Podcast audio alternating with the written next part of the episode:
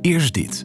De Bijbelpodcast van de Evangelische Omroep, IZB en NPO Radio 5, die je elke werkdag helpt ontdekken wat Jezus volgen voor jou betekent. Vandaag door Hanneke Auerkerk.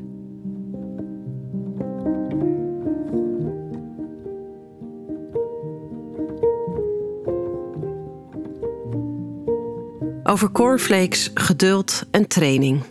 Jacobus 5, vers 7 tot 12. Heb geduld, broeders en zusters, tot de Heer komt. Denk eens aan de boer die geduldig blijft wachten op de kostbare opbrengst van zijn land, tot de regens van najaar en voorjaar zijn gevallen.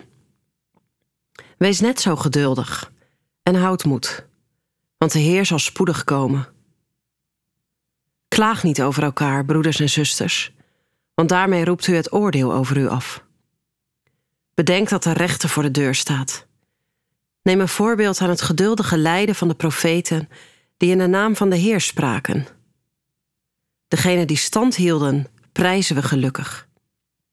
U hebt gehoord hoe standvastig Job was. En u weet welke uitkomst de Heer gaf. De Heer is immers liefdevol en barmhartig. Maar bovenal, broeders en zusters, zweer geen enkele eed. Niet bij de hemel, niet bij de aarde, nergens bij. Laat uw ja ja zijn en uw nee nee, anders zult u veroordeeld worden.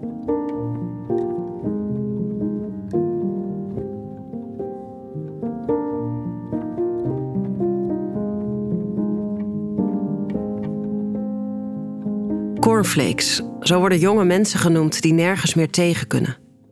Niet tegen kritiek, niet tegen weerstand, een scherpe opmerking Cornflakes. Er hoeft maar een beetje melk of water bij te komen en het is slap en zompig. Ik krijg zo'n beeld dan niet meer uit mijn hoofd. Sowieso dat hele generaliserende spreken over groepen mensen. Dat is ergens heel gewoon geworden. En tegelijk zo onwaar. Geen mens is hetzelfde. En ieder wordt op zijn eigen manier gevormd.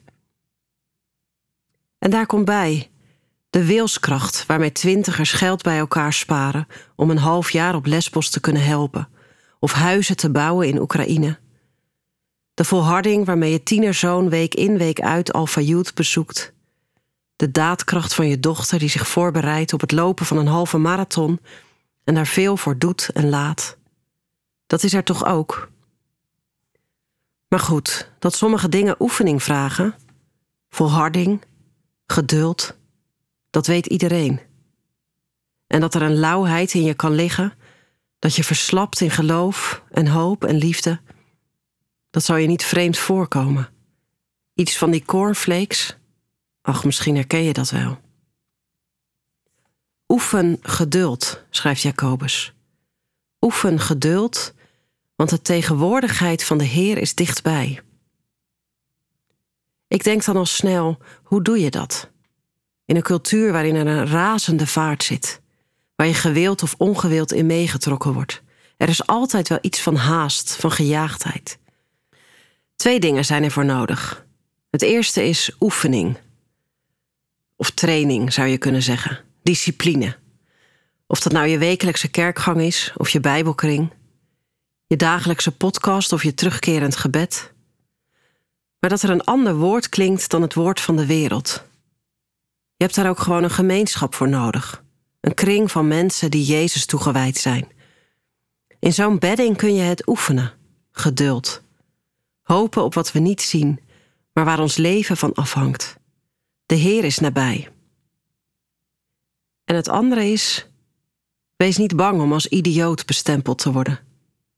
Zo verging het de profeten, die lang niet altijd gehoor vonden voor hun spreken. Maar via de profeten laat God voortdurend van zich horen. De tegenwoordigheid van de Heer is aanstaande, is op komst.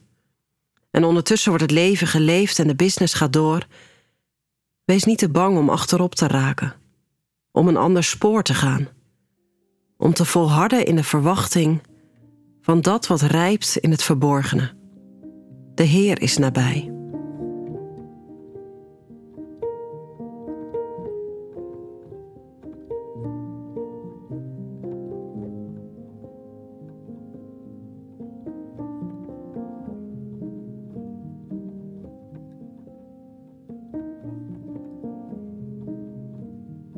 Heer, wij verwachten u met heel uw kerk en heel uw schepping en alles wat leeft. Wij verwachten u. Wij danken u voor al die mensen die ons zijn voorgegaan op uw weg. Wij zetten onze voeten in hun spoor en oefenen ons in geduld en in hoop. Schenk ons uw geest in Christus' naam. Amen.